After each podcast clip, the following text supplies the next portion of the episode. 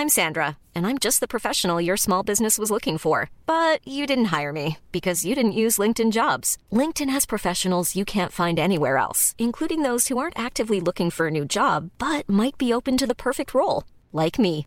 In a given month, over 70% of LinkedIn users don't visit other leading job sites. So if you're not looking on LinkedIn, you'll miss out on great candidates like Sandra. Start hiring professionals like a professional. Post your free job on linkedin.com/people today.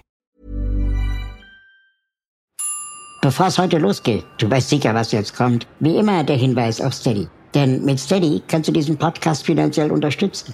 Mit einem kleinen monatlichen Beitrag hilfst du mir und dem gesamten Team, den Podcast Schritt für Schritt unabhängig zu produzieren. Jetzt unter im-aufzug.de informieren und UnterstützerInnen werden. So erhältst du beispielsweise vorab Zugang zu neuen Folgen und wirst, wenn du das möchtest, namentlich im Podcast genannt. Diese Woche geht der Dank an die UnterstützerInnen Anouk, Andrea Nicole, Claudia Rivana Mark und die Bodengruppe Norder Schulweg. Vielen Dank für eure Wertschätzung. Und schon geht's los. Gegen Fake News und Hetze aufzuklären, das hat er sich mit dem Volksverpetzer zur Aufgabe gemacht.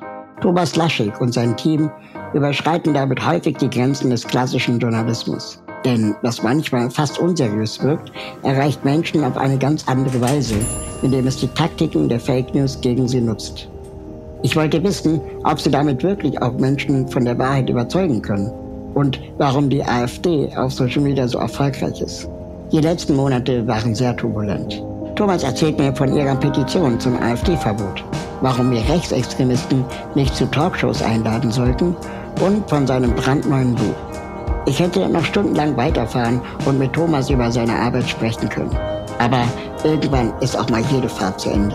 Viel Spaß bei dieser bereichernden Fahrt mit Thomas Laschig von Volksverpetzer.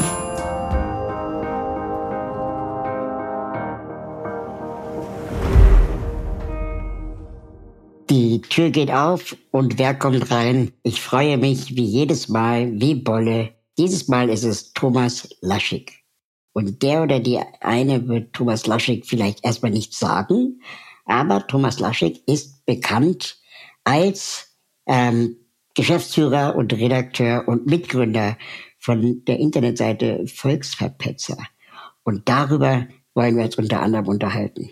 Hallo Thomas, schön, dass du da bist. Hi Raul, toll, dass ich da sein darf in diesem schönen Aufzug hier. Hattest du schon mal einen äh, interessanten, denkwürdigen Moment in einem Aufzug?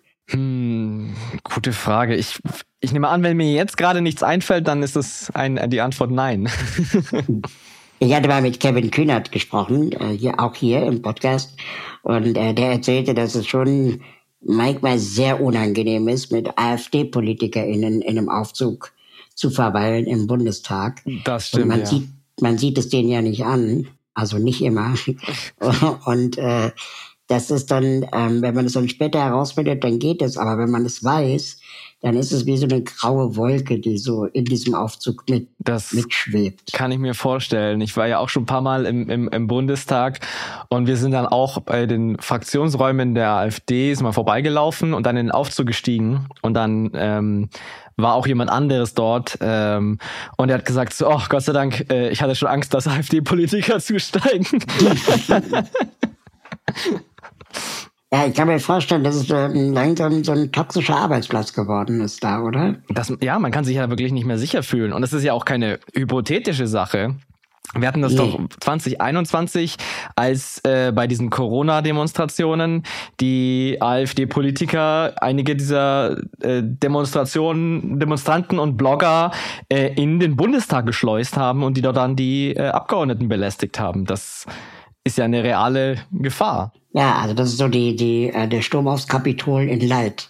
Ne, aber geht so in die Richtung. Ich fand das auch ziemlich gruselig. Genau, und ich meine, es ist nicht nur ein, also abgesehen davon, dass äh, die AfD selber in großen Teilen rechtsextrem ist, ähm, äh, sind ja auch viele AfD-Abgeordnete ähm, die Rechtsextremisten als, als Mitarbeiter angestellt haben, also irgendwelche Identitären oder aus der jungen Alternative oder sowas. Und das sind dann Hardcore-Neonazis, die einen Zugang zum Bundestag haben. Mhm. Und auch auf, auf die ganzen Ressourcen. Ne? Genau. Es werden auch noch ja. alle von Steuergeldern finanziert, ja.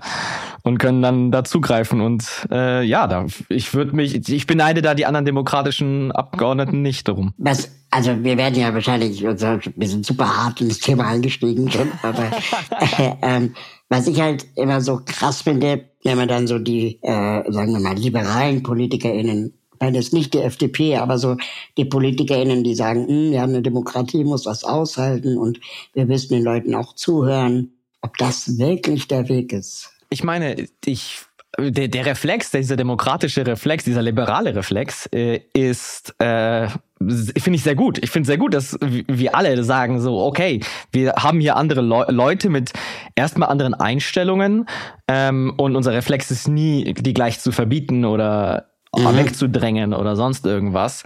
Und in, in, in, in Isolation würde ich das im Zweifel immer diese Einstellung äh, vorziehen. Aber wir sind langsam, wir sind schon längst an einem Punkt, an dem wir auch eine Grenze ziehen müssen. Und die AfD ist längst auch nicht mehr diese krude Professorenpartei wie vor zehn Jahren, sondern sie ist eine knallhart rechtsextreme Partei, äh, die schon sich schon treffen, um Pläne für Massendeportationen durchzuführen, äh, die lügt, betrügt, äh, hetzt und ähm, da unsere demokratischen Institutionen untergräbt.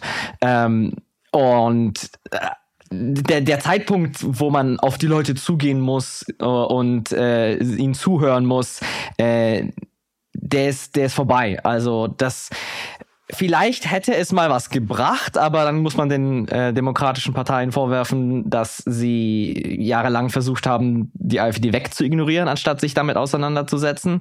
Und jetzt wird teilweise eher das gemacht, dass man versucht, äh, deren äh, Forderungen auch noch zu übernehmen und dadurch dann auch zu legitimieren.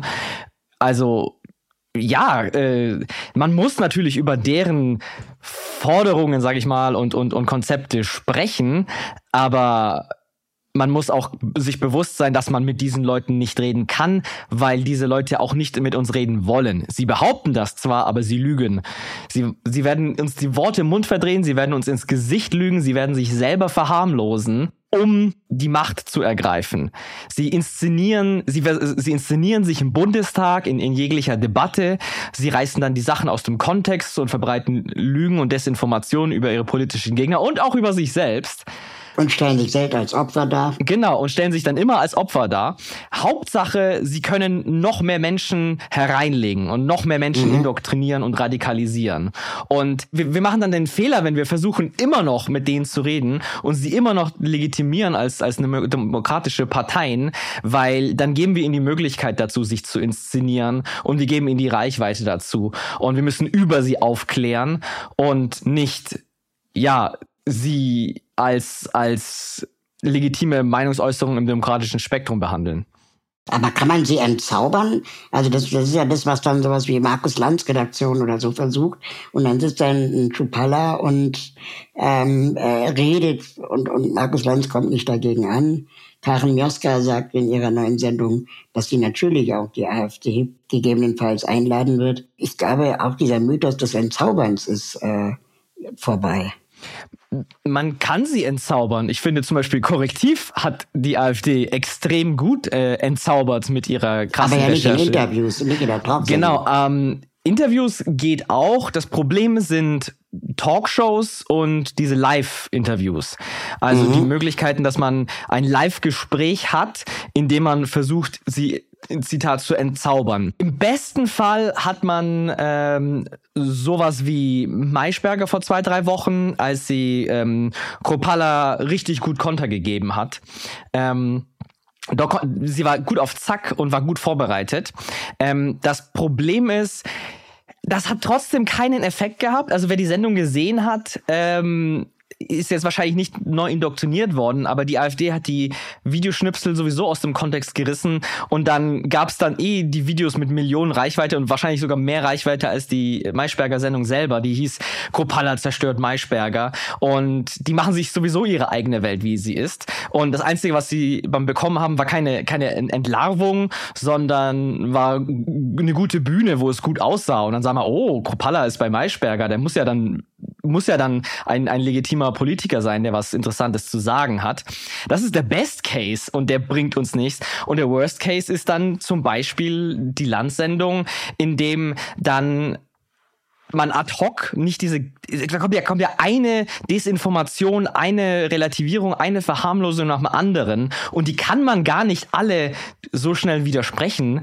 Ähm, das kann man nicht einordnen. Die einzige, ich finde, ich bin ein absoluter Gegner davon, äh, Parteimitglieder äh, äh der AfD in Talkshows einzuladen. Ich halte das für extrem gefährlich und fahrlässig, was natürlich nicht heißt, dass man sie nicht zu Wort lassen äh, muss oder nicht sich nicht damit auseinandersetzen muss. Das kann man aber schlauer machen. Warum nicht ein Interview vorher aufzeichnen und dann nach in Ruhe einen Faktencheck machen, einen Experten das alles einordnen lassen und diese Sendung dann ähm, abspielen, weil dann gibt man den AfD-Politikern nicht die Möglichkeit, ihre Desinformation auf großer Bühne zu streuen. Euer Ansatz, also der, der Volkswagenbetzer-Case, ähm, der ist äh, ja mit einem angriffslustigen, reißerischen und ironischen äh, Unterton und macht es ja quasi irgendwie, also es macht Spaß, es zu lesen. Sagen wir mal so, wenn man, wenn man, wenn man auf, auf, auf der nicht rechten Seite ist. Ähm, warum habt ihr euch genau für diesen Weg entschieden? Es war so ein bisschen auch Trial and Error, muss ich zugeben, aber ich habe gesehen, die Faktenchecker sind jahrelang und bis heute noch und Journalisten und Politiker sind sehr akribisch und seriös und wissenschaftlich an das Problem herangegangen, was natürlich erstmal eine sehr gute Ansatz ist. Man versucht sachlich, nüchtern ähm, sich mit den Thesen und Fake News auseinanderzusetzen. Das ist dann auch, auch sinnvoll, weil ein Grund, warum man Leute auf Fake News hereinfallen, ist, dass sie durch Emotionen ähm, verwirrt und, und äh, hinters Licht geführt werden. Und deswegen ist eine sachliche Bearbeitung natürlich immer sinnvoll. Aber ich habe auch schon früh gesehen, wenn man das so sachlich und nüchtern macht, dann erreicht man viel weniger Menschen, gerade in Social Media. Und man erreicht vor allem auch nicht diejenigen, die man erreichen sollte. Und ich habe mir mich mir gedacht, okay, wie kann ich Fakten und Faktenchecks auch mal viral gehen lassen? Und die Antwort war natürlich sehr schnell auch Emotionen, auch äh, spannende Überschriften, wo die Leute dazu gebracht werden, drauf zu klicken. Und das hat natürlich auf jeden Fall funktioniert für die Reichweite. Ähm, ich glaube, äh, äh, man sieht ja, was für eine Reichweite wir inzwischen haben. Also das hat funktioniert. Ähm, wir haben viel mehr Leute erreicht ähm, damit und dann gibt es natürlich tatsächlich auch Studien, äh, ich äh, verweise da gerne auf äh, Viorela Dan 2021, ähm, die festgestellt haben, dass, es, dass wir nicht nur mehr Leute erreichen, sondern dass das tatsächlich auch besser funktioniert. Denn äh, die Leute fallen sehr gut auf Fake News herein, weil sie gute Emotionen haben. Wie du sagst, es war spannend zu lesen oder, oder es amüsant zu lesen. Ähm, und wenn die Leute Spaß dabei haben, auch Faktenchecks zu lesen, dann merken sie sich auch besser, dann konsumieren sie sie auch lieber. Und vielleicht auch jemand, der sonst nicht einen Faktencheck gelesen hätte, tut das dann auch und ist dann auch ein bisschen immunisiert gegen den Fake. Also ich habe gesehen, wir können mehr Reichweite erzeugen, wir können auch mehr Leute erreichen und deswegen ähm, appelliere ich auch dafür, dass man zumindest teilweise und manchmal äh, mehr diesen Weg gehen müsste. Und ich habe das Gefühl, da sind wir bei Volksverpetzer bis jetzt so ziemlich die einzigen. Ähm, und wir dürfen uns das auch trauen, so ein bisschen in Anführungsstrichen unseriöser zu sein. Denn mhm. man, wenn man sagen müsste, ja, ich finde das nicht richtig ähm, oder nicht sinnvoll oder nicht zielführend. Es gibt extrem viele Faktenchecker und Medien, die es immer noch sachlich und seriös machen und die AfD wird trotzdem immer stärker. Also irgendwas machen wir auf jeden Fall falsch. Also glaubt ihr, ihr habt dann damit vielleicht sogar den einen oder anderen bekehrt? Ähm, ich kann das natürlich nicht genau beziffern, aber den ein oder anderen ganz sicher. Also wir haben schon äh, uns haben schon Leute kontaktiert, die mal in ähm, der Querdenken-Szene drin waren.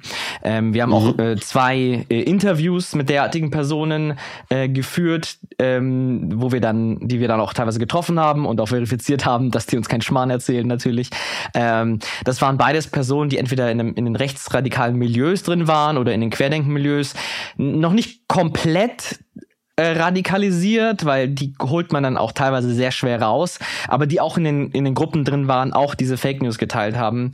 Und es hat tatsächlich funktioniert, wenn die sich wirklich weil die sagen ja immer, denk für dich selbst und, und recherchier selbst, die das dann auch wirklich mal zu Herzen genommen haben und mhm. sich auch wirklich mal nicht einfach nur gesagt haben, oh, Volksverpetzer, die Überschrift, da steht was, was ich nicht haben möchte, also muss es Fake News sein, das brauche ich gar nicht mal lesen, sondern die tatsächlich auch unsere Artikel gelesen haben ähm, und die dann auch dann über die Argumente, über die Fakten und über die Studien dann auch gestolpert sind und sich gedacht haben, oh, okay, ähm, das, das ist ja komisch, wie kann das sein?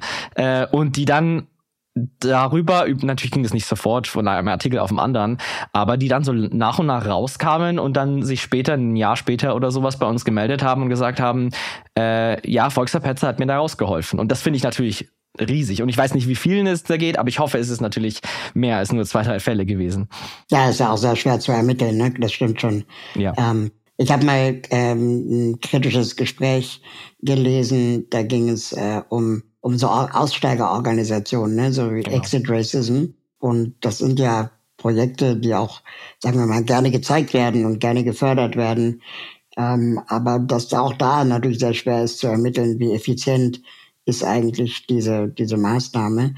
Und vor allem dann, vor allem deswegen, weil wenn du keine Ahnung, du lebst auf dem Land, ja, und äh, du entscheidest dich dazu, äh, aus der rechten Szene auszusteigen und du kontaktierst vielleicht dann Organisationen, die einem dabei unterstützen, aber dann triffst du deine Nazi-Kumpels doch wieder an der Bushaltestelle. Ja. Es ist quasi ähm, sehr schwer, dem dann auch immer wieder neu standzuhalten.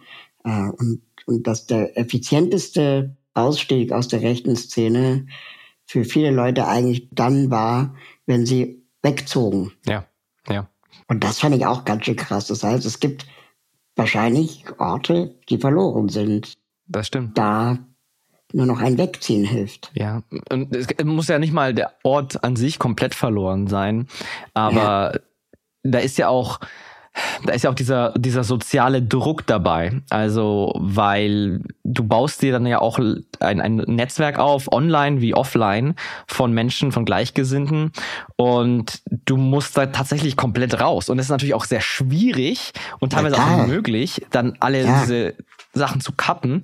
Und dann kommt und das setzt ja Privilegien voraus, ne, die du hast. Ja, ja, genau. Um das überhaupt zu können, die leisten zu können, Kontakte außerhalb zu haben, was auch immer. Genau, genau. Also das ist äh, ein Privileg und ähm, dann ist ja natürlich auch noch die Gefahr, weil gerade so rechtsextreme Gruppen, die auch zu Gewalt neigen, die gehen nicht, die lassen das nicht einfach so zu. Also da wird dann mhm. auch mit mit äh, Druck und Drohungen äh, versucht, dann diese diese Personen darin zu halten. Und da muss man natürlich auch Angst haben, wenn man aussteigt, dass man selbst Ziel von von Gewalt und Drohungen wird. Und das ist natürlich auch es ist extrem mutig für jeden, ähm, der da rauskommt und es ist auch extrem schwierig. Und deswegen halte ich auch solche Angebote mit Aussteigern extrem wichtig und das müsste man viel mehr, viel mehr Möglichkeiten bieten und äh, viel mehr unterstützen. Und das kumuliert dann wieder mit dem Thema bezahlbarer Wohnraum. Genau. Ne, also das, mhm. äh, auf einmal ist alles miteinander verbunden und zwar viel schneller, als man denkt. Genau, ja. Das, das finde ich halt so krass. Ja, ja.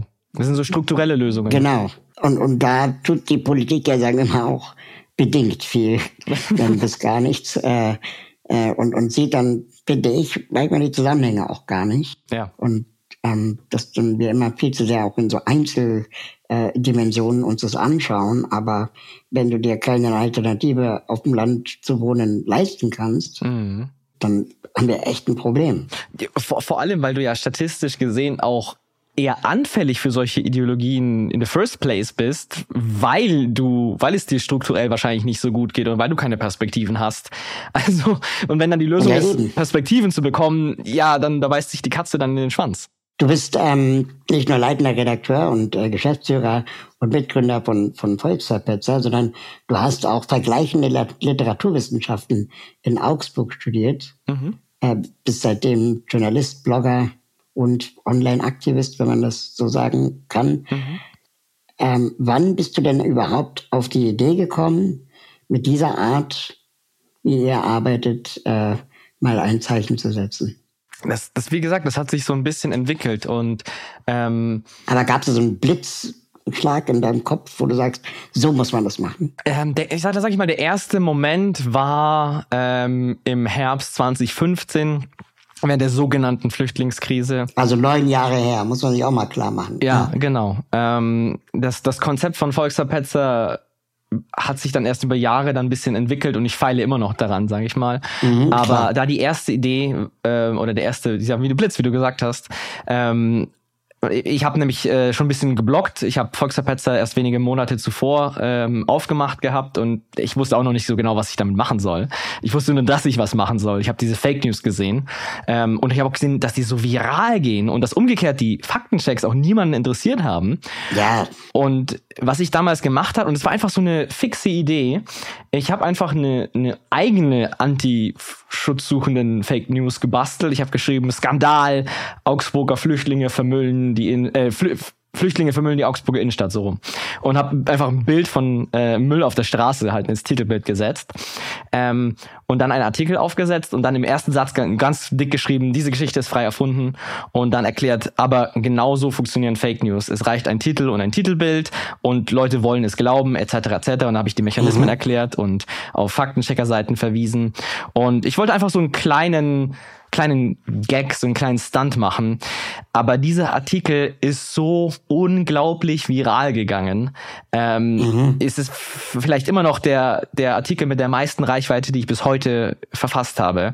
Vielleicht eine Million Zugriffe. Ich weiß es nicht so genau, der Server ist zusammengebrochen. So viele Leute wollten diesen Artikel anklicken. weil den haben alle geteilt. Den haben Leute geteilt, die sich über Fake News aufgeregt haben. Und es haben ihn auch ganz viele Rechtsextreme geteilt. NPD-Gruppen, AfD-Gruppen, weil sie genau den Artikel nicht also gelesen haben. Also die haben einfach nicht weitergelesen. Genau. Ähm, ja. Und also die Headline als trojanisches Pferd. Genau, genau. Ich bin noch, stehe heute ein bisschen skeptischer dem entgegenüber, weil man hat natürlich den Mythos dann irgendwo nochmal wiederholt.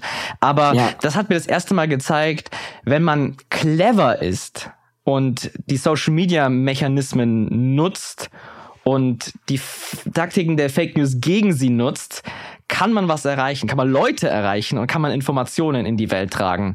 Und das war so diese zündende Idee, die ich dann über die Jahre noch perfektioniert habe, sage ich mal, mit Volksverpetzer. Aber warum, warum kriegt die AfD äh, ähm, Social Media Arbeit so gut hin, aber die etablierten Parteien, die es schon länger gibt, ähm, meinetwegen auch die Grünen, die noch nicht so lange im Bundestag unterwegs sind, ähm, warum kriegen die das nicht hin, sagen wir mal, mit der gleichen Technik ähm, von ihren Themen zu überzeugen? Das ist so ein bisschen eine Henne- und Ei-Geschichte.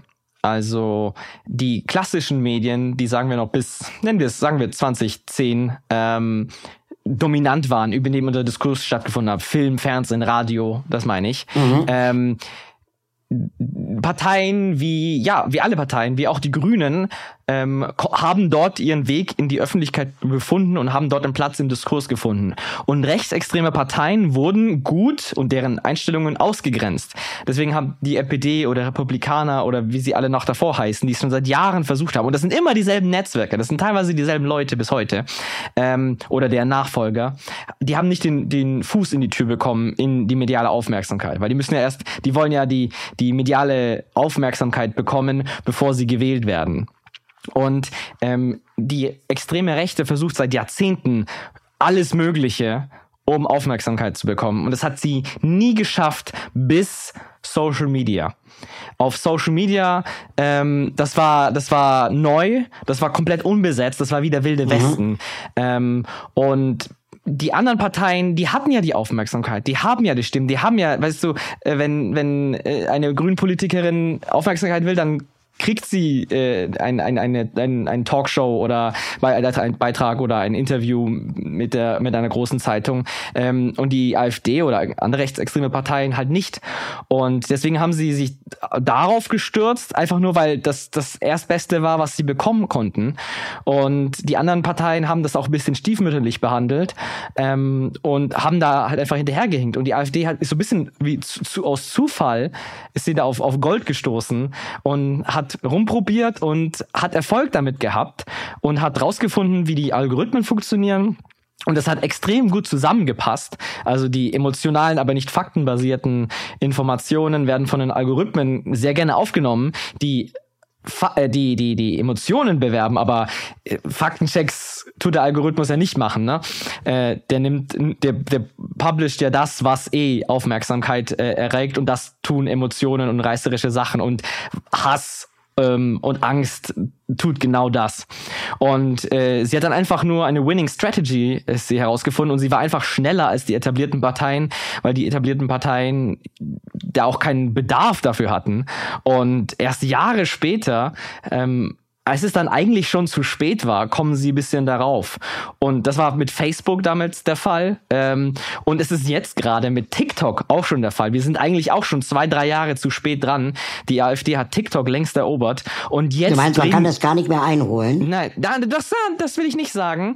Aber es ist auf jeden Fall jetzt schon Schaden angerichtet. Ja, weil ich finde das so interessant. Die Kanzlerin hat damals gesagt, das, Internet ist Neuland. Mhm. Und das ist ja auch schon eine Weile her. Also, wie lange ist etwas Neuland? es ist halt, also Internet ist schon lange nicht mehr Neuland. TikTok ist auch schon ja, nicht eben. mehr Neuland. Ähm, nee. Und das muss endlich auch in die Köpfe der Medien und der äh, großen Parteien rein. Aber die sind ja auch, in der Regel, die sind ja auch alle älter als die Social Media Zeit. Die, die, die sind in den klassischen Medien aufgewachsen und das ist noch nicht so durchgesickert. Die meine, die, die unterschätzen immer noch Social Media und die Macht von Social Media und die, die, die Macht der AfD ist eine direkte Konsequenz daraus. Aber hat dich noch keine Partei gefragt? Äh, ja, jetzt langsam, nachdem ich, nachdem ich erst, ein, ich musste erst ein Buch schreiben. jetzt fangen langsam an. Das Buch heißt, liebe Zuhörerinnen Zuhörer, äh, Werbung für die Wahrheit. Genau, äh, danke. Ähm, ich habe sie ja letzte Woche veröffentlicht, oh jetzt elf Tage, jetzt fast zwei Wochen her.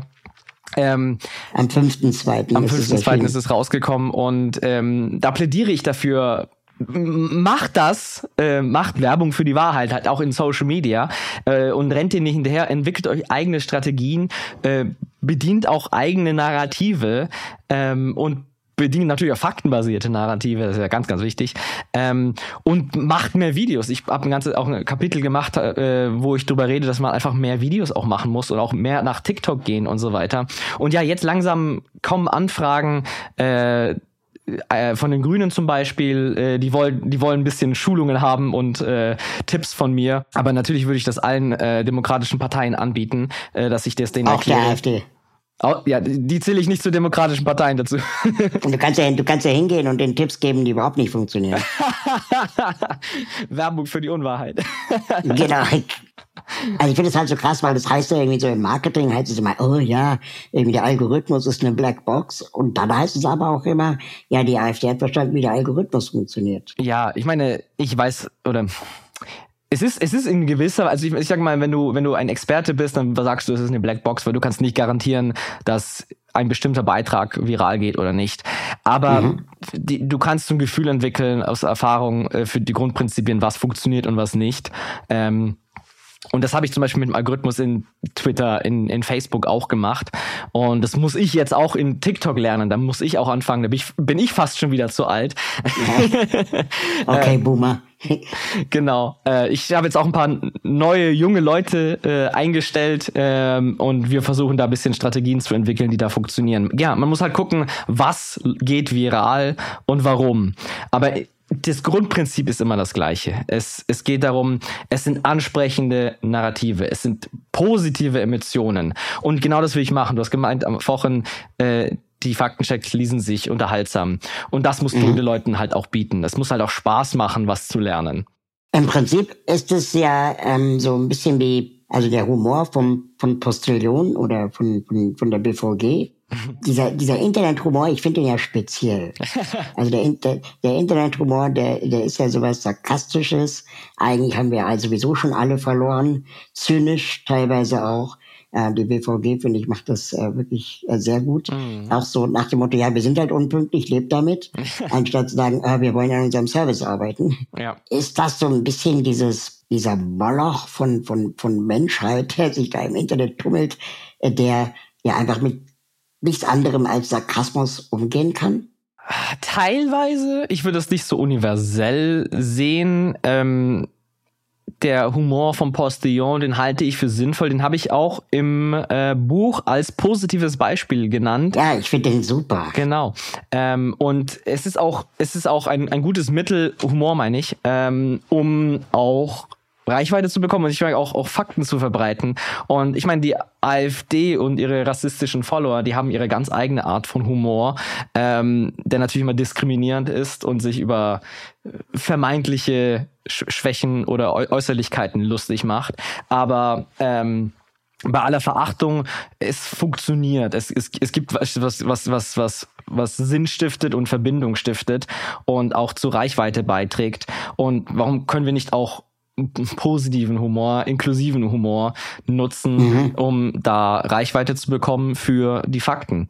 Und ja, so ein bisschen das, diese Zynismus, es ist auch manchmal in Ordnung, aber man muss halt aufpassen, dass man nicht in so einen Defetismus und so eine äh, so einen Pessimismus hineinrutscht. Ja. Wie, wie schwer fällt dir das? Fällt dir das schwerer mit der Zeit? Mir persönlich nicht, aber ich bin auch ein eher optimistischer Mensch und äh, ich mir gibt mir geben positive Visionen Kraft. Äh, ich habe auch kein ich habe kein Problem über mich selber zu lachen. Ähm, mhm. Und ich nehme mich auch gerne selber aufs Korn. Ähm, das finde ich finde ich in Ordnung. Aber ich bin kein Fan persönlich von Zynismus oder oder ähm, zu schnellem Aufgeben. Wie wählt ihr denn eigentlich die Themen aus, die ihr bearbeitet? Weil ich meine, die AfD ballert wahrscheinlich eine Gazillion Themen am Tag raus. Äh, die könnt ihr ja nicht alle, sagen wir mal, hinterherfegen. Oder wie Kybra Gümüşay in ihrem Buch, beziehungsweise in ihrem Republika-Talk mal gesagt hat, sie hat keine Lust mehr darauf, die intellektuelle äh, Reinigungskraft zu sein, ja. die die ganze Zeit hinterherfegt, wenn äh, wieder irgendein Mist verbreitet wird. Ja. Wie wählst du aus, wo du fegst? Ähm, ja, also es ist natürlich sehr viel einfacher, in Masse Fake News zu produzieren, ähm, weil es ist ja egal, wenn es fake ist. genau, ja, kannst du alles sagen. Genau, also ja. sie sind sogar mal froh, wenn zufällig mal was richtig ist. Ne? Ähm, ja, deswegen äh, und etwas akribisch und gut recherchiert äh, zu widerlegen ist viel mehr Aufwand und äh, es gibt tausende rechte Blogger und, und, und rechte Fake News Seiten und Politiker und wir sind ein, ein kleines Team, ähm, das halt nur wenig Zeit hat. Aber es ist mehrere Faktoren, nach denen wir auswählen. Einmal ähm, ist das ein, ein großes Thema? Trendet das? Also wir gucken immer auch, ist es ein wichtiges Thema? Weil wir wollen natürlich auch nicht irgendwelche Fake News erst selber groß machen, die zuvor mhm. keiner gehört hätte. Und umgekehrt, was extrem wichtig ist und was im Diskurs ist, hat ja schon viele Leute erreicht und die müssen wir dann quasi, sag ich mal, retten vor den Fakes. Ähm, der zweite Punkt ist, kennen wir uns damit aus? Also wir es gibt ja so viele Themen zu so vielen Sachen und wir können dann nicht zu allem Experten werden oder uns überhaupt auskennen. Und man muss sich ja zumindest ein bisschen damit auskennen, damit man weiß, wo man anfangen zu suchen. Ähm, ja. Und deswegen gibt es einige Themen, wo wir einfach keine Expertise haben und die wir dann in der Regel auch einfach auslassen. Man will ja auch nicht irgendwas schreiben. Äh, genauso entstehen Fehler, wenn ahnungslose Leute was darüber schreiben. Deswegen bleiben wir immer in den, in den, in den großen Themen und suchen wir uns diese Überthemen. Also mhm. 2020 Corona, 2021 die Impfung, 2022 Ukraine-Krieg, äh, 2023 hatten wir sowas wie, wie Heizungsgesetze und wir haben uns dann einfach in diese Themen extrem gut eingelesen, damit wir dann auch die ganzen Fakten, Zahlen, Studien parat haben und dann konnten wir auch relativ zügig dann die ganzen Fake News in diesem Bereich aufklären. Und dann haben wir die anderen Themen, ja, leider links liegen lassen müssen. Ähm, wenn wir mal mehr Kapazitäten oder Experten haben, ist das eine Sache. Und der dritte Punkt ist tatsächlich, ähm, fällt uns ein, wie, wie gut wir das widerlegen können. Das ist ein, ein, ein großer Faktor. Denn ähm, wenn wir wollen ja auch Reichweite mit dem Faktencheck machen. Wir wollen auch ähm, einen, einen, positiven e-, e-, Effekt damit erzielen. Und wenn wir einfach nur sagen müssen bei einem Faktencheck, ja, aber äh, oder ist das wirklich so? Und wenn wir einfach, wenn wir wenn uns nicht nicht ein gutes Framing einfällt, eine gute Überschrift, die ähm, die Wahrheit transportiert ähm, und mhm. trotzdem gleichzeitig auch gut Emotionen bespielt, ohne den Mythos, ohne den Fake zu wiederholen. Ähm, Im Zweifel ist natürlich als, als letzte auf dem Kriterium, aber im Zweifel machen wir dann ein anderes Thema, wo wir quasi mehr Effekt machen können. Also wir schauen auch, mhm. wir teilen unsere Ressourcen auch gut ein und nehmen auch mal lieber das Thema, womit wir mehr Leute erreichen können, weil dann haben wir unseren, unseren Aufwand wenigstens, kriegen, kriegen wir wieder was dazu. Weil, wie gesagt, es bringt ja nichts, wenn wir etwas schreiben und enorm viel Arbeit reinstecken und dann liest es niemand. Das ist natürlich dann auch schade. Wie, wie, wie stelle ich mir denn eure Arbeit vor? Also ihr geht morgens ins Büro, macht dann, keine Ahnung, ähm, wie heißt das, Redaktionssitzung äh, und überlegt, ja, folgende Themen sind uns aufgefallen. Und dann, wie viel Zeit investiert ihr für ein Thema? Kann man das sagen? Oh, das kann ich überhaupt nicht sagen. Also das, das kommt wirklich drauf an. Das kommt auch darauf an, ähm, wer wie viel Zeit hat. Ich meine, wir sind jetzt äh, zehn Leute, aber nur drei Vollzeit und fünf Teilzeit und zwei Minijobber. Ähm, die mhm. sind auch nicht immer da, die sind auch mal krank. Äh, wir haben einige, die noch studieren nebenbei, die haben dann auch mal Prüfungen. Und äh, ist, wir machen Dinge, wenn wir die, wenn wir sie sehen und wenn wir Zeit dafür haben. Ähm, und das ist dann teilweise auch ad hoc. Also wir haben auch wirklich nicht so fest feste Uhrzeiten mit 9 Uhr im Büro und dann um 17 Uhr Feierabend, dann arbeiten wir auch mal spät nachts, dann arbeiten wir an Feiertagen, dann arbeiten wir am Wochenende. Wenn, wir sind halt, wir springen halt dazu, wenn es einen großen Fake gibt und dann nehmen wir uns halt die Zeit und äh, ja, ich habe keine geregelten Arbeitszeiten und arbeite wahrscheinlich auch mehr, als ich sollte. Deinem Privatleben gefällt das nicht. Ja, nee. Zurzeit zur Zeit, äh, gibt da nicht viel Privatleben. Aber ähm, mhm. ja, wir müssen dann halt reinspringen und ähm, die, die Brände löschen. Wir suchen uns ja nicht aus, wann ein Fake viral geht. Aber manchmal manchmal sieht man ein Fake und sagt, ich wüsste auch, was ich dazu machen muss, aber ich, ich schaff's halt einfach gerade nicht. Ich, ich, kann, ja. ich, ich habe keine Leute, ich habe keine Zeit, der ist krank und dann haben wir niemanden mehr. Wie hat sich denn ähm, deine Sicht auf die Medienlandschaft und den Journalismus geändert, seitdem du Volksverpetzer machst? In mancher Hinsicht hat sich das die, die, der, der Blick ein bisschen positiver gewandelt tatsächlich. Aha. Ja, also äh, vielleicht war ich vor zehn Jahren ein bisschen zynischer, sage ich mal, was die Medien mhm. ange, anbelangt. Aber auch weil ich, weil es also eine undifferenzierte Unzufriedenheit war, sage ich mal. Wer macht es denn richtig deiner Meinung nach?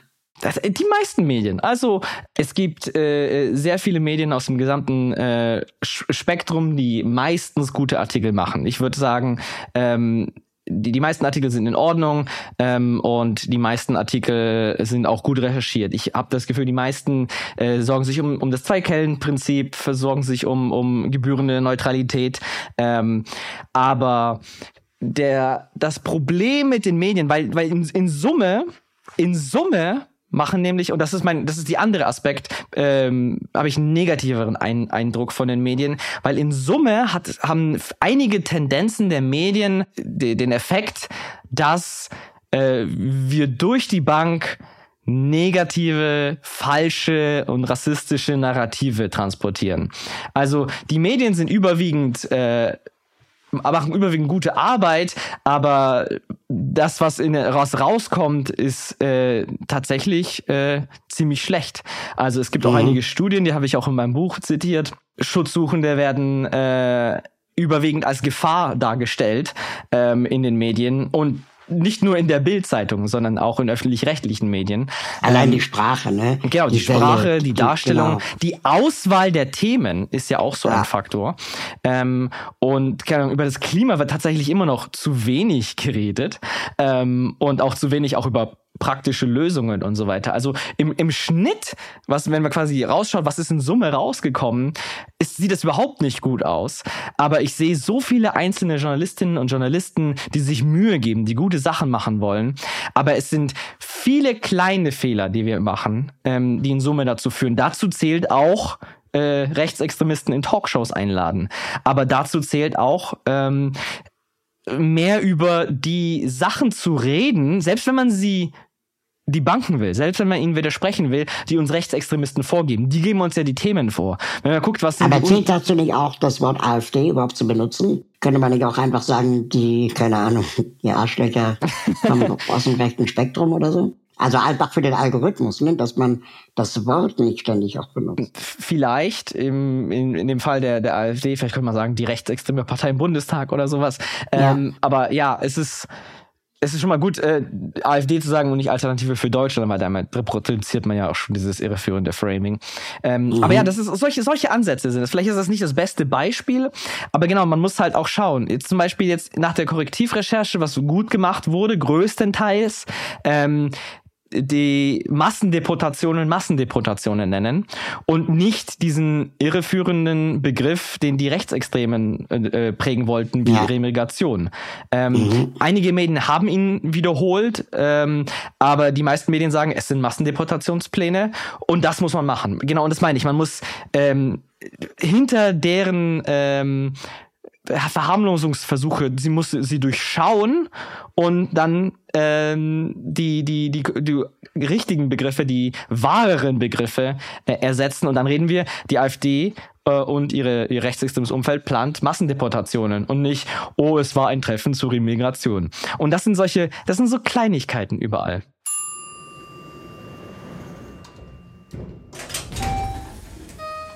Gleich geht's weiter. Wenn du diesen Podcast unterstützen möchtest, dann kannst du das mit einem kleinen monatlichen Beitrag tun. Im Gegenzug kannst du alle Folgen vorab hören und du wirst, sofern du das möchtest, hier im Podcast namentlich genannt. Alle Infos findest du unter www.im-aufzug.de. Ende der Servicedurchsage. Viel Spaß beim zweiten Teil der Folge.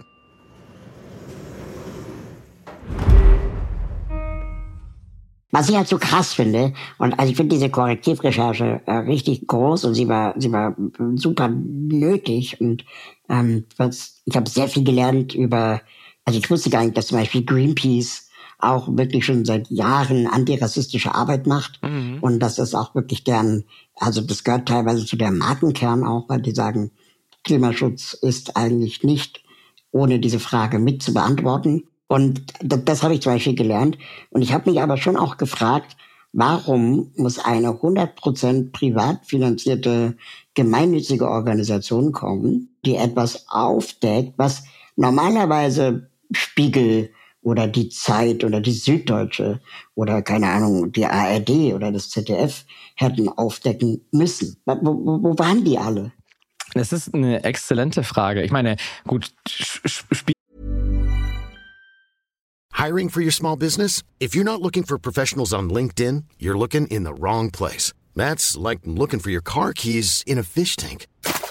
LinkedIn helps you hire professionals you can't find anywhere else, even those who aren't actively searching for a new job but might be open to the perfect role. In a given month, over 70% of LinkedIn users don't even visit other leading job sites. So start looking in the right place. With LinkedIn, you can hire professionals like a professional. Post your free job on linkedin.com slash people today. Spiegel sind ja auch private, ähm, aber ich weiß, was du meinst, quasi. Warum musst du also etablierte, große, äh, mit Werbung finanzierte, unabhängige Medien. Genau. Ähm, ich meine, Korrektiv ist auch unabhängig, vielleicht sogar unabhängiger äh, durch die private Finanzierung durch Spenden. Aber ich fand das schon erschreckend, dass da so ein neuer Player kommt und dann den anderen mal zeigt, wie man das macht. Ich, ich glaube, das hat, hängt ein bisschen damit zusammen, was ich vorhin beschrieben habe und auch im Buch erklärt habe, was das dieses System, wie wir es uns etabliert haben, was über Jahre auch funktioniert hat und auch gut funktioniert hat, kommt nicht mit der neuen Situation klar.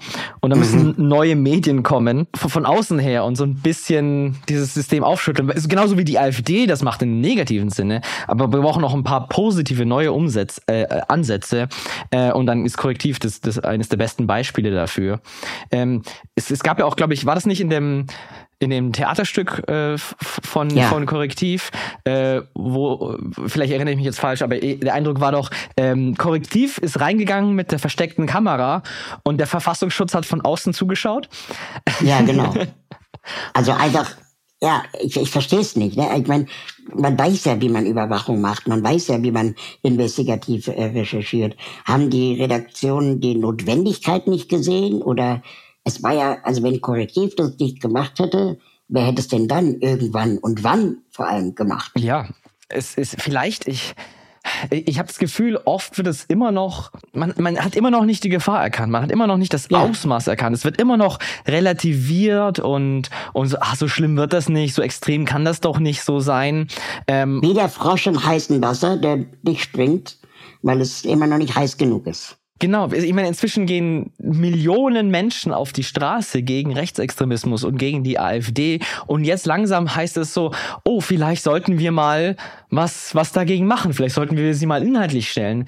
Wo wart ihr vor fünf Jahren, als man das genau. noch hätte machen können, vielleicht? Ja, eben. Und, und was ich auch so krass finde bei diesen ganzen Protesten jetzt, ähm, dass dann sich teilweise, keine Ahnung, Olaf Scholz und Co. dann an diesen Demos beteiligen wo ich denke so, ja, der Anstand gebiert es, dass man das macht, ja, aber das hilft jetzt nicht, wenn ihr die Narrative in Leid reproduziert. Es hilft, also ihr müsst alternative Modelle doch zeigen, ähm, äh, wie wir mit der Thematik noch umgehen könnten, anstatt jetzt äh, zu sagen, ja, wir machen das genauso wie die AfD, nur weniger schlimm. Ja, das ist, das ist, das ist die große Frage. Und es, da fühle ich das Gefühl, als ob ich ins, in die Leere anschreie, schon seit Jahren.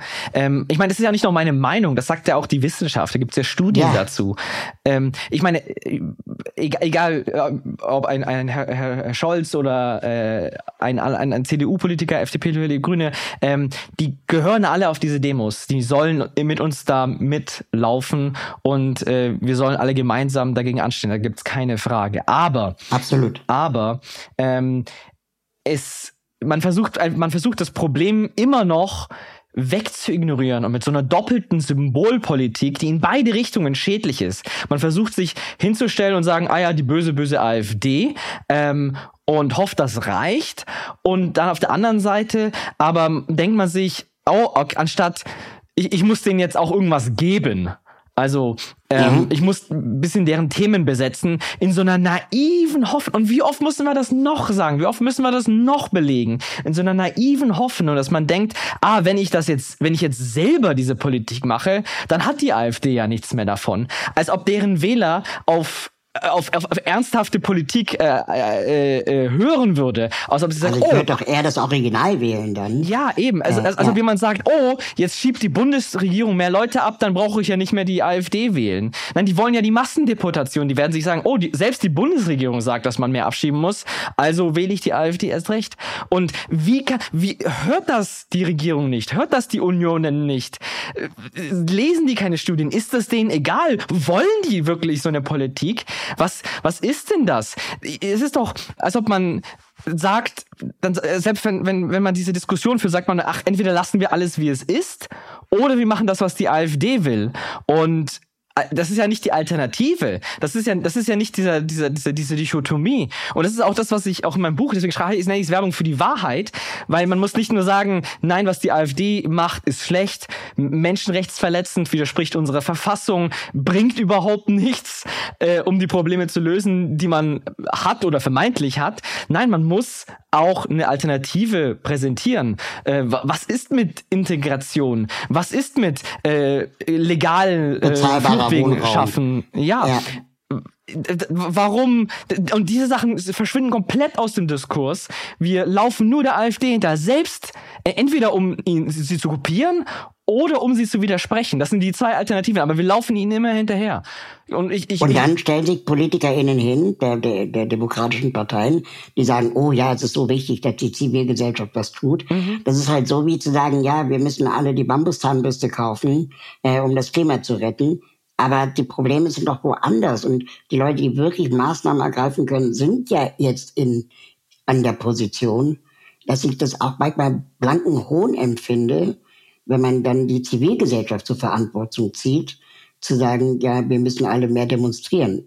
Ja, eben. Ich meine, wir demonstrieren ja gegen die AfD ja nicht und, und, und dann hoffen wir, dass das alles gut wird, sondern wir demonstrieren das auch als Zeichen dafür, dass uns die Politik und sei es jetzt die Ampel oder die Union, mal auch Lösungen protestieren, die äh, präsentieren, die nicht einfach genau. nur das ist, was die AfD fordert. Also im Prinzip ist es auch eine Demonstration gegen die Regierung, dass man sich im Stich gelassen fühlt ja, ähm, ja, weil man die AfD nicht haben will. Genau, genau. Und die AfD versucht es auch noch als, als Demonstration für die Regierung zu framen. Aber ich glaube, ein, ein großer Teil der Menschen demonstriert nicht für die Regierung, sondern ist genauso unzufrieden. Sie sagen genau. nur, sie finden das, was die AfD will, noch schlimmer.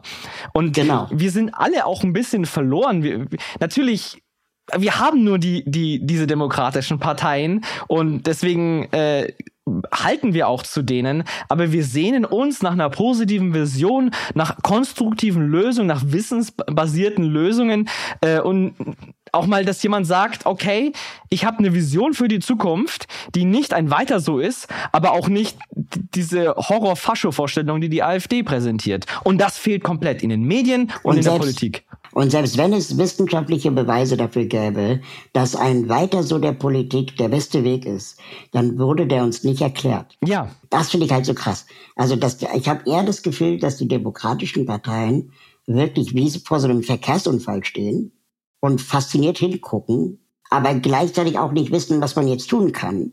Ja. Und, und so eine Lethargie eingetreten ist, die total gefährlich ist. Ich, ich, ich glaube auch, dass viele das verstanden haben, aber die sind, es ist, ja, diese Lethargie, hast du gut gesagt. Also sie ist ein bisschen träge, die sind in diesem System verhangen und es fällt ihnen so schwer, da auszubrechen und so schwer, da mal da mal drüber zu stehen und das von außen zu betrachten, weil von außen sieht das überhaupt nicht gut aus. Vor allem auch gerade die die Ampelparteien, äh, völlig davon, wem, äh, egal wem man jetzt die Schuld gibt, es ist äh, ein Fakt, den glaube ich alle äh, bestätigen können, dass die extrem zerstritten ist.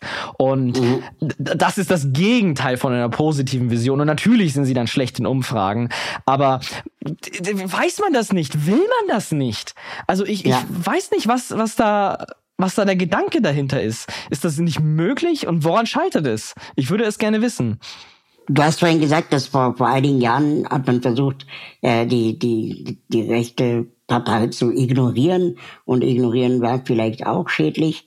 Aber ich würde trotzdem nochmal in, ins Spiel werfen, so ein, so ein Friedrich Merz oder so ein, so ein Markus Söder mal öfter zu ignorieren wenn die irgendeine Aussage tätigen, wo man genau weiß, die hängen doch auch nur ihr Fähnchen gerade in irgendeinen Umfragenwind, ähm, dass das vielleicht auch dem Diskurs gut täte, weil man eben nicht immer wieder anfängt, irgendwo hinterher zu fegen, sondern also ich meine, jetzt konzentriert mit einer Sache beschäftigt. Mhm. Ähm, und die durchzieht und dann auch mal links und rechts diese krakelnden äh, ähm, Konservativen vielleicht auch mal ignoriert eine Weile als, als Gesamtstrategie ist Ignorieren falsch. Also die Probleme und auch der Unmut geht ja nicht weg. Aber du hast absolut recht. Es gibt viele Forderungen und Aussagen, ähm, die man ignorieren kann. Es gibt, weil das wird ja, es wird ja gezielt gemacht. Ein Herr Söder oder Herr Merz bringen gezielt diese provokanten Natürlich. rechtspopulistischen Sachen, um Aufmerksamkeit zu bekommen, um sich zu profilieren.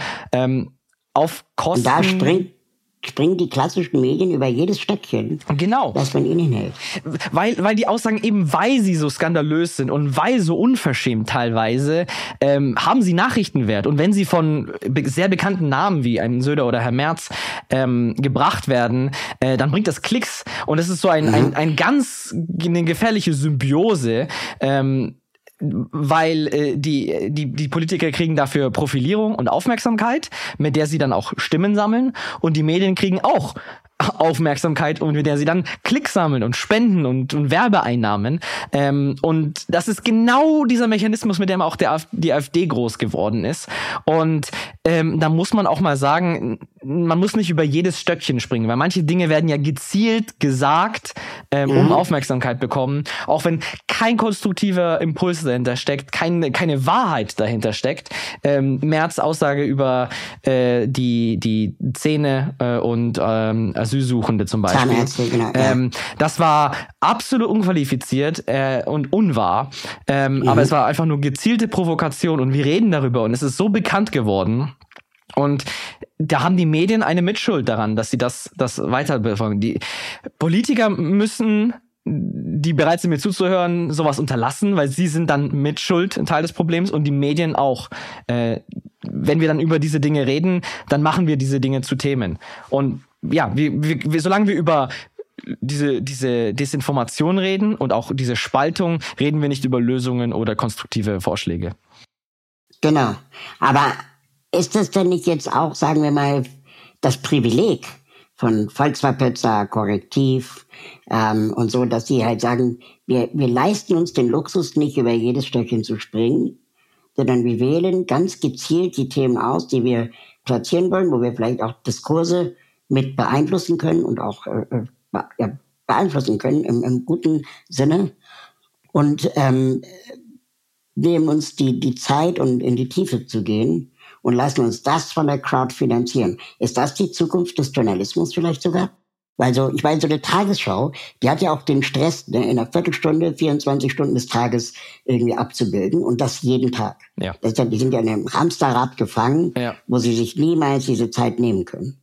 Äh, ich glaube, dass wenn du es als Privileg bezeichnest, ist das nicht falsch. Ich weiß nicht, ob das die Zukunft des Journalismus ist. Ähm, mhm. Ich weiß nur, ist eine Form von Journalismus, wenn es überhaupt Journalismus ist, äh, der funktioniert für mich zumindest. Also wir können uns zu 100 Prozent durch Crowdfunding finanzieren. Ähm, ich kann jetzt auch neue Leute einstellen, weil uns auch mehr Leute supporten. Also das ist natürlich schön und das funktioniert dann auch. Ähm, und natürlich ist es ein Privileg. Also äh, ich habe nicht die Verantwortung, über jedes Thema zu berichten und ich mache das auch nicht. Ähm, und damit kann ich natürlich allein schon auch viele Fehler vermeiden. Ähm, ich habe nicht die Verantwortung, das gesamte demokratische Spektrum abzubilden, äh, auch wenn ich es versuche zu machen. Ähm, und ich äh, bin auch noch relativ klein, sage ich mal, äh, dass ich nicht hunderte Sendungen jeden Tag produziere, ähm, was natürlich auch die Wahrscheinlichkeit erhöht, auch mal einen Fehler zu machen, ähm, für die ich dann gerade stehen muss und so. Mhm. Ja, es ist ein Luxus und äh, ich mache dann auch weniger Fehler, weil ich auch überhaupt weniger mache als die Tagesschau. Ähm, und ich werde auch nicht durch Gebühren äh, finanziert, für die ich mich dann rechtfertigen muss. Was aber eigentlich auch ein krasses Privileg ist, ne? Ja, ja. Von eben. Gebühren finanziert zu sein, um eben unabhängig äh, arbeiten zu können. Ja, ähm, ich, und ich sehe auch viele der privaten Medien, äh, die die sind am Sterben, die Auf, Auflagen sinken, ähm, sie müssen Leute entlassen, gerade auch Regionalzeitungen sterben aus. Und das ist natürlich auch richtig schade. Und dann wird man halt auch einfach vom, vom wirtschaftlichen Druck gezwungen, Agenturmeldungen zu übernehmen ähm, oder von anderen Medien einfach nur abzuschreiben ohne eigene Recherche oder auch dann genau. die Themen einfach zu, zu übernehmen. Und das beschreibe ich auch in meinem Buch. Das ist einer der Gründe, warum äh, Journalismus und der moderne Journalismus in Deutschland ähm, halt dazu führt, dass halt diese schädlichen falschen Narrative verbreitet werden. Und mhm. ja, ich habe einen Luxus, aber ich hoffe trotzdem, dass ich dann vielleicht auch als gutes Beispiel vorangehen kann. Das wäre natürlich das Beste, aber zumindest ein bisschen mm, den Diskurs auch, sage ich mal, zu verschieben in eine konstruktive Richtung. Würdest du dich als Aktivisten bezeichnen? Schwierig, mache ich eigentlich nicht. Aber ich denke mal, irgendwie sowas wie Medienaktivist ist wahrscheinlich nicht falsch. Ich glaube, da wird es mir schwerfallen, das zu, zu widerlegen. Also, was sagst du denn deiner Oma? Meiner Oma sage ich Journalist. Ähm, weil die sich sonst nichts drunter vorstellen kann. Äh, aber ich würde mich auch, glaube glaub ich, ungern als Journalist bezeichnen. Ähm, ich nenne mich einfach Anti-Fake News-Blogger, ähm, weil es auch e-, ehrlich ist das, was ich mache und äh, nicht so schwere Konnotationen in die eine oder andere Richtung ähm, trägt. Ah, ich nehme an, jetzt kann ich mich Autor nennen. Seit zwei Wochen. Ihr habt eine Petition gestartet, die eine Prüfung des AfD-Verbots fordert. Ähm, mittlerweile haben dort 800.000 Menschen unterschrieben und der Bundesrat will sich dieser Petition annehmen. Das ist ein Weg, der über, sagen wir mal, Journalismus oder die journalistische Arbeit, die ihr macht, äh, hinausgeht. Mhm. Ähm, was für weitere Maßnahmen könnte es noch geben, um, um dem Ganzen Herr zu werden? Ja, es ist halt so ein bisschen, ich überschreite halt diese Grenzen des, des klassischen Journalismus und auch des klassischen Faktenchecks äh, aus Notwendigkeit, weil ich sehe halt sehr viel, was, was funktioniert und was gemacht werden kann, um die Debatte halt auch anzuschieben. Um mhm. Narrative reinzubringen. Und dann breche ich auch mit einigen, sag ich mal, klassischen Selbstverständlichkeiten oder, oder äh, Sachen. Ähm, dazu zählt auch die Petition, dazu zählt auch, ähm, auch mal auf einer äh, Anti-Rechtsextremismus-Demo zu sprechen. Zum Beispiel habe ich vor zwei Wochen auch in Augsburg ähm, bei der Demo auf der Bühne gestanden. Ähm, weil wir haben nur diese Demokratie und wir müssen sie jetzt verteidigen. Und auch wenn ich wünschte, dass es funktioniert ähm, mit dem mit dem den klassischen Weisheiten des Journalismus und der Politik, wir sehen ja, dass dieses System an seine Grenzen kommt und äh, dann muss ich da halt auch ja den Kopf hinhalten und mich da hinstellen mhm. und dann mal auch die Wahrheiten aussprechen, ja, Werbung für die Wahrheit machen und auch mal versuchen, einfach selber den Diskurs in eine positive Richtung zu verschieben. Ich, wir können ja nicht immer nur daneben stehen und das Problem klagen. Das machen ja sehr mhm. viele Medien, das machen auch sehr viele Bücher, das machen sehr viele Wissenschaftler, aber alle sagen sie, aber ich kann das Problem nicht lösen. Und da ist dann diese Diskrepanz zwischen Leuten, die was machen könnten und den Leuten, die das Problem erkannt haben. Und diese, da gibt es keine Überschneidung zwischen diesen Gruppen. Und da muss ich dann in diese Lücke treten und das tun. Und wo, wo, also ich engagiere mich auch für die Rechte behinderter Menschen. Ja, genau. Und ähm, mir, mir fällt jedes Mal auf, dass sobald du irgendeine Initiative startest oder gründest, gibt es immer irgendeinen aus den eigenen Reihen, der sagt, ja, aber. Und das ist mhm. ja in dem Fall genau das Gleiche. Ne? Da gibt es jemanden, der sagt, okay, wir versuchen mal ein AfD-Verbot. Und dann äh, gibt es garantiert aus dem demokratischen Spektrum, auch aus dem linken Spektrum Leute, die sagen, ja, aber das bringt ja nichts. Das funktioniert ja nicht. Das ist super gefährlich. Dann gibt es Leute, die sagen, wir ja. müssen äh, Herrn Höcke die Grundrechte entziehen. Und dann gibt es auch da wieder Leute, die sagen, ja, aber das geht ja nicht. Und wenn wir uns so vereinzeln lassen in, in der Bewegung, die ja alle das gleiche Ziel eigentlich haben, ähm, nämlich den Rechtsruck zu, zu verhindern, ähm, dann tun wir eigentlich einen Bärendienst ich, ich finde, keine Ahnung, Selbstreflexion und auch interne Kritik extrem wichtig. Deswegen fällt es mir schwer, Klar. das pauschal zu verurteilen. Aber es ist natürlich der Nachteil im demokratischen Spektrum, äh, den wir haben.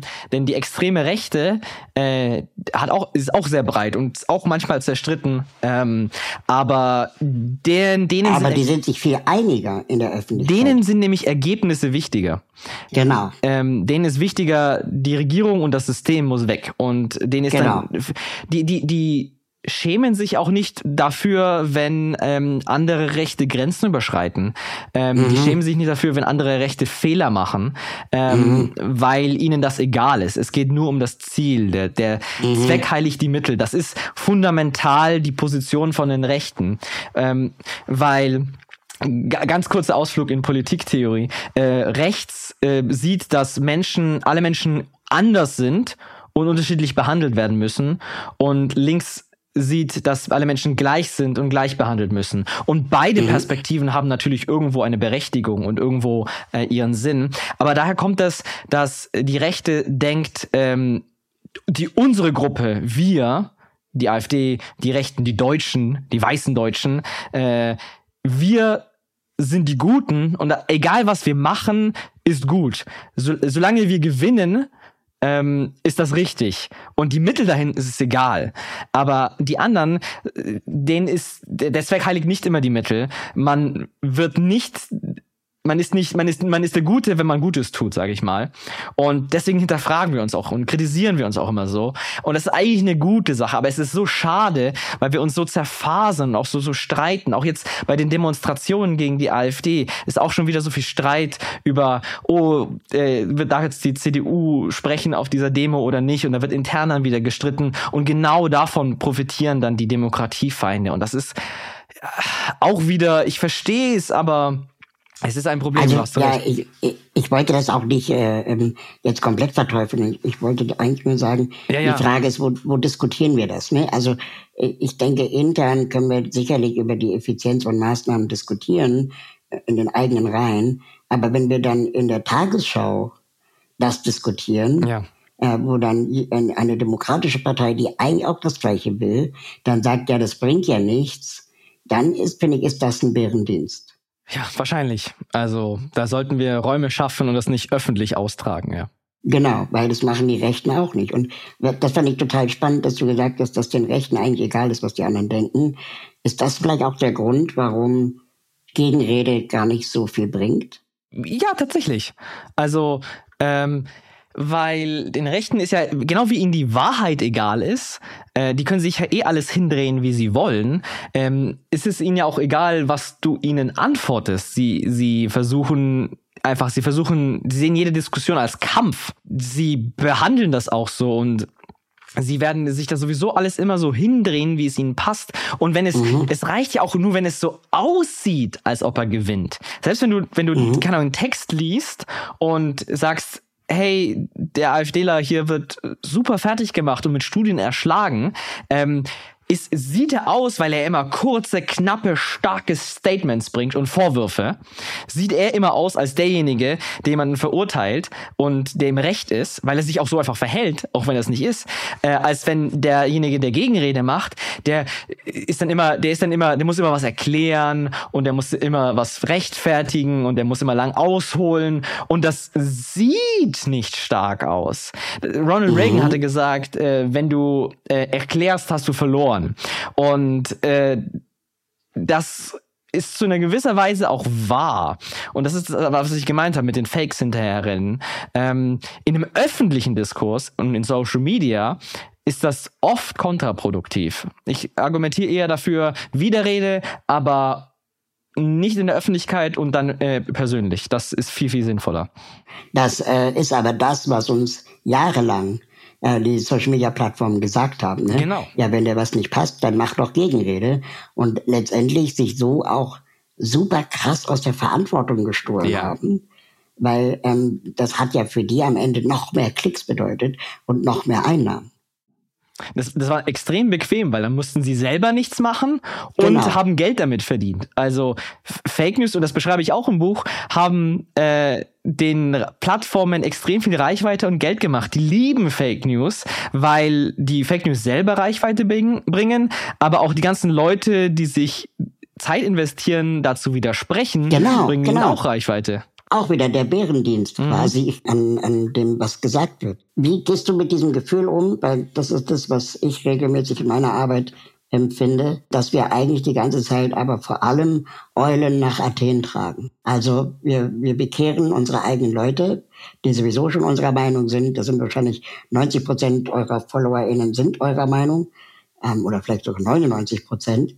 Ähm, und das ist sicherlich auf der einen Seite wichtig, um unsere Seite zu bestätigen und zu bestärken. Wir sind auf dem richtigen Weg. Aber so diesen, diese, wie soll man sagen, die wahre Bekehrung, ähm, die findet vielleicht eher in der wahren Begegnung statt, mhm. als mit einem Instagram-Post oder, oder äh, ähm, mit einem Blogartikel. Ich, ich preise das seit einigen Jahren mit ein. Ähm, also ich weiß, dass Leute, die der AfD folgen, die, die werden nicht mal lesen, was ich schreibe. Die werden mir automatisch mhm. nicht glauben und mich beleidigen. Ähm, ich weiß, dass ich vor allem auch natürlich Leute erreiche, die zumindest vage in, in, in gut finden, was ich sage. Ähm, und dazu muss ich aber sagen, ähm, das ist ein Spektrum von CSU bis Linke, also ein, ein sehr breites demokratisches Spektrum. Äh, ich habe konservative Leser und Spender und auch schon getroffen, die unsere Arbeit gut finden, weil wir versuchen, uns da auf demokratische Grundsätze zu einigen. Also mhm. äh, das ist jetzt nicht so äh, äh, ein kleiner Kreis, wie man vielleicht denken möge, möchte. Aber ich weiß, dass ich die erreiche und deswegen habe ich aufgehört, so zu tun, als würde ich mit dem Faktencheck ähm, einen AfD-Wähler überzeugen wollen, weil das werde ich nicht. Mhm. Ich versuche den Leuten ein Vorbild zu machen ähm, und denen die Argumentationen, die Framings und am wichtigsten die Fakten und die Studien an die Hand zu geben, ähm, damit sie selber dann im persönlichen Umfrag, äh, äh, um, um äh, in der Umgebung ähm, mit diesen Fakten und Framings und Aussagen kontern können. Ich versuche ihnen beizubringen, was die guten Gegenargumente sind, was die Studien sind, was die guten Gegennarrative sind, damit sie äh, das lernen ähm, und dann kontern können. Also ich, ich gebe allen Leuten das Werkzeug in die Hand, ähm, dann gut in diesen Diskussionen äh, vorbereitet zu sein. Vor einiger Zeit war Tanjo Müller in meinem Podcast zu Gast, den du ja sicherlich auch kennst von mhm. der friedlichen Sabotage. Und der, der prägt ja den Begriff der sogenannten Arschlochgesellschaft. Also, ja. dass wir, dass wir jetzt quasi ähm, zum ersten Mal in der Geschichte der Bundesrepublik Arschlöcher in Form einer Partei im Bundestag sitzen haben und wir davon ausgehen können, dass die nicht mehr weggehen. Weil die nicht mit Argumenten überzeugbar sind. Die spielen nicht das Spiel, das jahrzehntelang gespielt wurde im demokratischen Diskurs, ähm, sondern sie widersetzen sich dem und zwar ganz bewusst. Ähm, und das ist quasi dann die Definition des Arschlochs. Und das Einzige, was wir tun können, ist, dass wir versuchen, äh, die, den, den Wachstum von Arschlöchern zu verhindern. Und das bedeutet, wir müssen den Menschen dabei helfen, wie er es nennt, bei der Trauerarbeit. Also bei der Trauerarbeit zu erkennen, dass sie vielleicht auf dem Weg ins Rechte waren oder sind. Und das erfüllt sie natürlich dann mit Scham, wenn sie sich erwischt fühlen. Und Scham ist ein Gefühl, das sehr gefährlich sein kann, weil das schnell in Trotz umschlägt. Mhm, mh. ähm, und wir aber eigentlich vielleicht als die Aufgeklärten, wie auch immer, ähm, den Leuten viel mehr dabei helfen sollten, diese Trauerbewältigung zu machen, ohne dem Narrativ zu verfallen, was ja oft gerne äh, die demokratischen Parteien machen, die sagen, wir müssen die Bürger ernst nehmen, die Sorgen der Bürger ernst nehmen, sondern im Gegenteil, wir müssen schauen, was sie brauchen, hm. um, sagen wir mal, bei der Trauer oder bei der Scham äh, ähm, bestmöglich zurechtzukommen. Ja. Das ist was anderes. Ja. Siehst du das auch so? Äh, es ist so, ja, wir müssen sie ernst nehmen, aber wir müssen sie ernst nehmen als Menschen, als Menschen mit genau. Gefühlen genau. und Sorgen. Genau. Aber wir müssen nicht ernst nehmen, was sie der AfD nachplappern als Forderung. Genau. Also wir müssen nicht sagen, oh, okay, die Leute wollen Flüchtlinge abschieben, also müssen wir dafür sorgen, dass das passiert. Weil die Leute, die wollen nicht, ist, kein Problem von diesen Menschen wird gelöst dadurch, dass irgendwo ein äh, Schutzsuchender im Mittelmeer ertrinkt. Ähm, aber das erredet ihnen die AfD ein. Sie haben Probleme. Vielleicht können sie ihre Miete nicht bezahlen. Vielleicht haben sie Abstiegsängste oder was auch immer. Irgendwas persönlich. Es kann alles Mögliche sein. Ähm, diese Sorgen muss man ernst nehmen. Aber die, die, Af die AfD tut so, als ob sie die Sorgen der Menschen ernst nimmt und präsentiert ihnen falsche Lösungen, Scheinlösungen. Mhm, und deswegen genau. kommen die Leute zu ihnen. Und in, aber die Politik muss dann halt auch, das ist die andere Seite der Medaille, die du vorhin erwähnt hast, diese alternativen Lösungen anbieten. Und ja, das heißt, und das zu dem Ignorieren äh, zählt auch quasi dieser erhobene Zeigefinger. Oh, böse, böse AfD, rechtsextrem. Vielleicht mache ich das selber auch noch zu viel, ähm, weil ich auch vor der Gefahr warnen möchte. Aber die regieren damit, oh ja, alle, wir bezeichnen alles nur als rechtsextrem, was euch nicht passt, bla bla bla. Ähm, ja, man muss die Rechtsextremisten Rechtsextremisten nennen und man muss es deutlich verurteilen, aber man muss den Leuten, wie du sagst, auch die Möglichkeit geben, ähm, das emotional zu bewältigen. Und das, das braucht man aber erstmal, muss man eine Hand reichen, die eine Lösung präsentiert, die konstruktiv ist und positiv ist. Und dann kann man erst diesen Prozess starten, ähm, dass die Menschen ja, sich ernst genommen fühlen. Oder wie du sagst halt auch dann nicht äh, ja, man, sie sollen sich schon schämen dafür, ähm, rechtsextreme Einstellungen gehabt zu haben, aber ähm, das muss ersetzt werden mit, aber jetzt habe ich was Positives, mit dem ich mich identifizieren kann. Genau, also das ist ungefähr so wie, keine Ahnung, wenn, wenn wir beide als Männer äh, ähm, den Vorwurf bekommen, wir wären sexistisch. Mhm. Dann ist auch der, der, der Impuls zu sagen, nee, auf keinen Fall. Ja, ja. Oder so war das nicht gemeint. Ja. Und oft sind wir es aber vielleicht. Ja, sind wir. Und dann und diese Trauer, diese Scham, das kann man vielleicht auch im, im Schulunterricht, ähm, sagen wir mal, beibringen. Wie geht man mit der Fehlererkenntnis zum Beispiel um? Ja, genau. Es ist absolut richtig. Es ist okay. Es ist okay, sich zu schämen. Weil keiner ja. von uns ist perfekt und wir genau. müssen nicht so tun, als sei das nicht so. Es ist okay zu sagen, ich habe da Mist gebaut und es ist meine Schuld. Man versucht immer ja. Ausreden zu finden. So, oh, das genau. war so und so, aber manchmal ist es Sexismus in deinem Beispiel, ähm, ist es halt der Fall. Wir haben diese Denkmuster und das ist auch nicht unsere Schuld. Und wir müssen, wir müssen mehr bereit sein, das zuzugeben und als Gesellschaft müssen wir auch mehr bereit zu sein, das zu akzeptieren, wenn das jemand macht. Genau. Könnte ein anderer Ansatz sein, ähm, mal darzulegen und klarzumachen, dass das, was in dem Wahlprogramm dieser Partei steht, eigentlich gar nicht das ist, was die WählerInnen brauchen. Also ganz unabhängig davon, ob der, der, der, der böse Migrant, Migrant, Migrantin schuld ist, sondern einfach zu sagen, okay, ähm, wenn wir einen bezahlbaren Wohnraum haben wollen, äh, äh, was hat eigentlich die AfD da zu bieten? Hm. Oder Renten äh, ähm, äh, gesichert sein sollen oder keine Ahnung, die Bauernproteste, ja. Also was, was für Meinungen oder was für Positionen vertritt eigentlich die AfD in Bezug auf Landwirtschaft? Und ähm, den, den Bauern, Bäuerinnen das zu erzählen.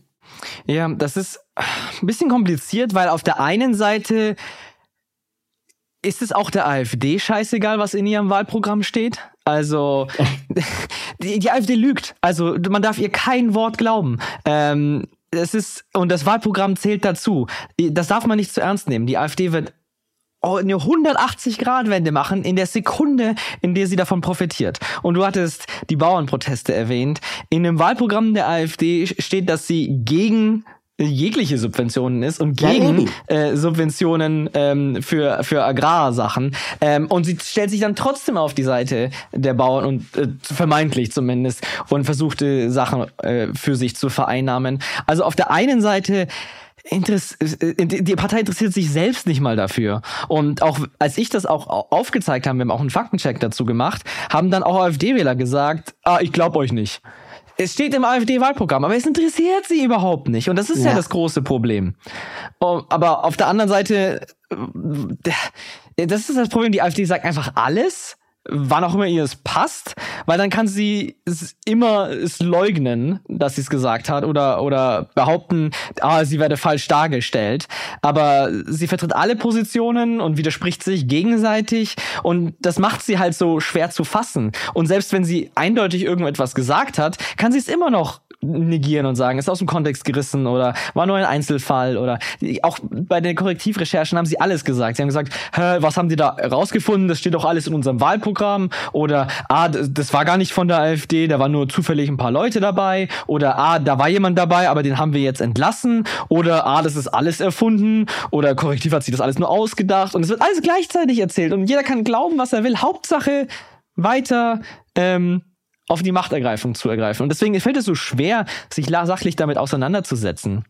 Ich meine. Also einfach nicht machen, sondern weiter äh, äh, die Arbeit machen, die ihr macht? Äh, ja, ich meine, die Arbeit, wir, wir analysieren, was die AfD sagt, wir analysieren, was die AfD im Parteiprogramm macht. Wir haben auch analysiert das Abstimmungsverhalten der AfD. Wir haben eine große Recherche, mehrere große Recherchen veröffentlicht, in denen wir einfach äh, bei solchen Themen wie Wohnungen oder sowas äh, geschaut haben, äh, wie hat die AfD denn im Bundestag abgestimmt, um mal so mhm. ein bisschen zu sehen, was denn aktiv ist. Und das widerspricht natürlich auch dem Parteiprogramm.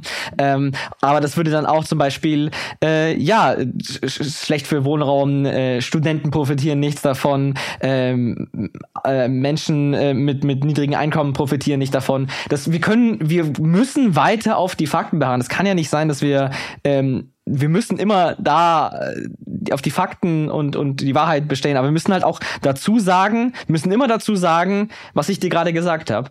Die AfD, was sie sagt, kann man nicht ernst nehmen. Wir versuchen nach bestem möglichen Gewissen darzustellen, aber diese Widersprüche sind von der AfD und das ist Absicht und sie will dich damit manipulieren.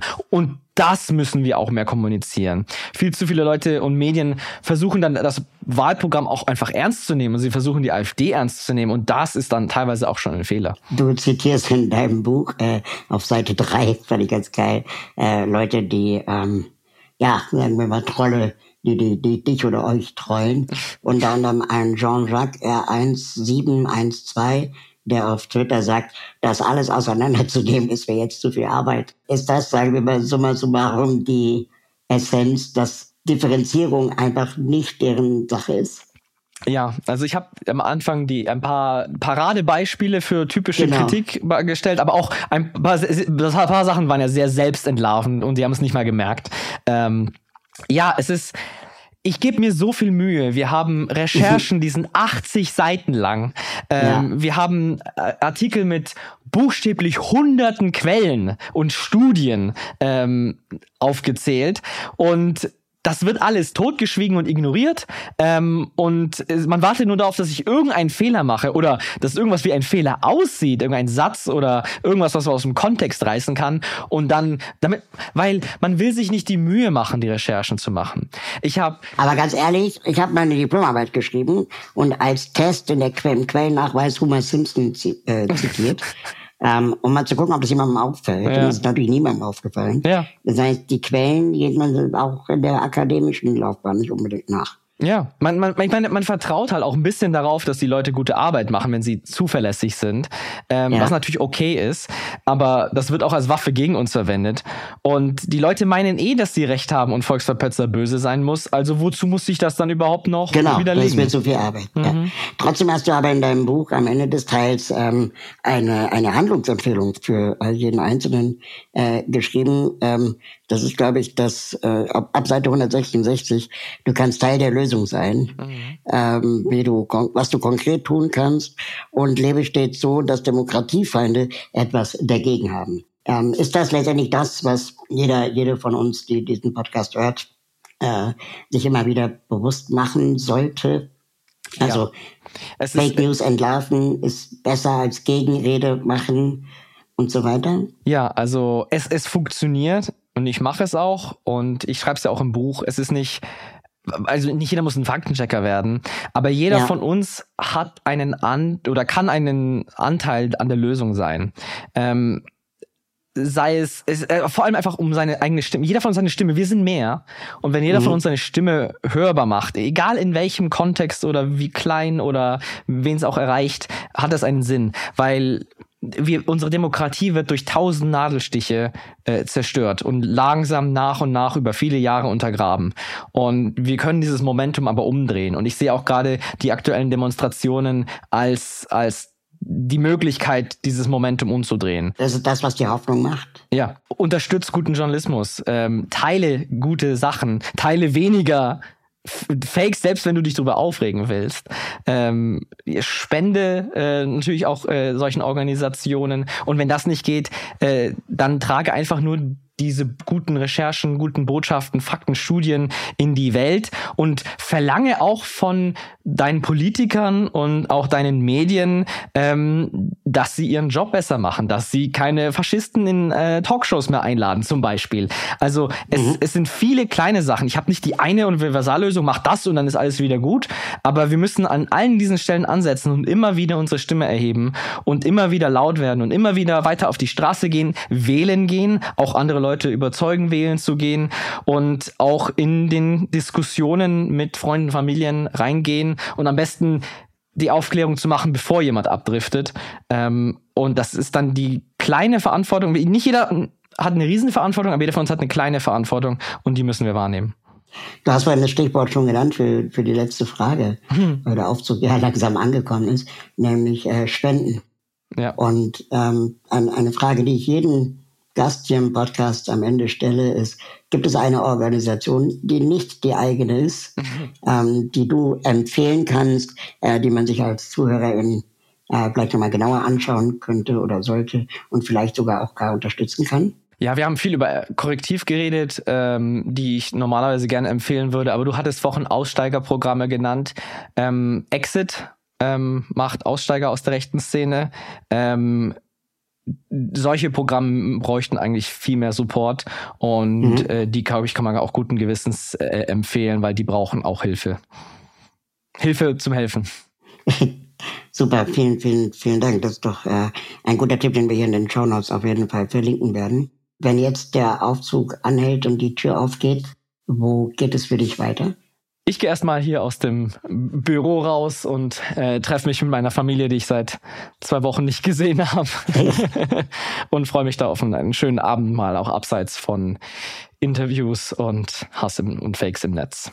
Hast du dir auf jeden Fall krass verdient. Äh, ich gratuliere dir zu deinem Buch. Dankeschön. Und wünsche ganz, ganz viel, viele Leserinnen und Leser. Und wir hätten noch so viel besprechen können ja. über die Politik der Verwaltung, äh, die Verantwortung der Verwaltung was die noch alles hätte tun können und müssen und nicht getan hat. Ähm, vielleicht wiederholen wir das ein andermal oder setzen wir es fort. Ähm, aber jetzt erstmal wünsche ich dir eine ruhige Zeit. Ja, danke dir. Äh, war eine sehr spannende Aufzugfahrt. Länger als meine sonstigen, aber. das ist wie bei Star Trek. Man redet immer so, der, der Aufzug fährt immer so lange, wie man redet. Genau. Aber ich komme gerne wieder. Sehr gern. Danke fürs Mitfahren.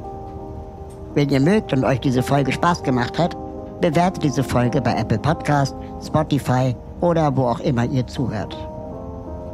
Alle Links zur Folge sowie die Menschen, die mich bei diesem Podcast unterstützen, findet ihr in den Show Notes. Schaut da gerne mal rein. Wenn ihr meine Arbeit unterstützen möchtet, würde ich mich freuen, euch bei Steady zu begrüßen. Mit einer Steady-Mitgliedschaft bekommt ihr exklusive Updates von mir und die Gelegenheit, mich zweimal im Jahr persönlich zu treffen. Im Aufzug ist eine Produktion von Schönlein Media. Ich freue mich auf das nächste Mal hier im Aufzug.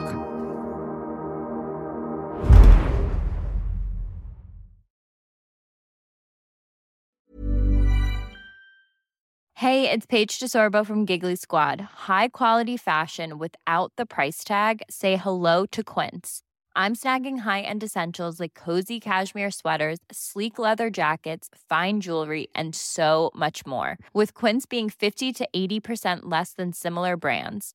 And they partner with factories that prioritize safe, ethical, and responsible manufacturing. I love that. Luxury quality within reach. Go to quince.com slash style to get free shipping and 365-day returns on your next order. quince.com slash style.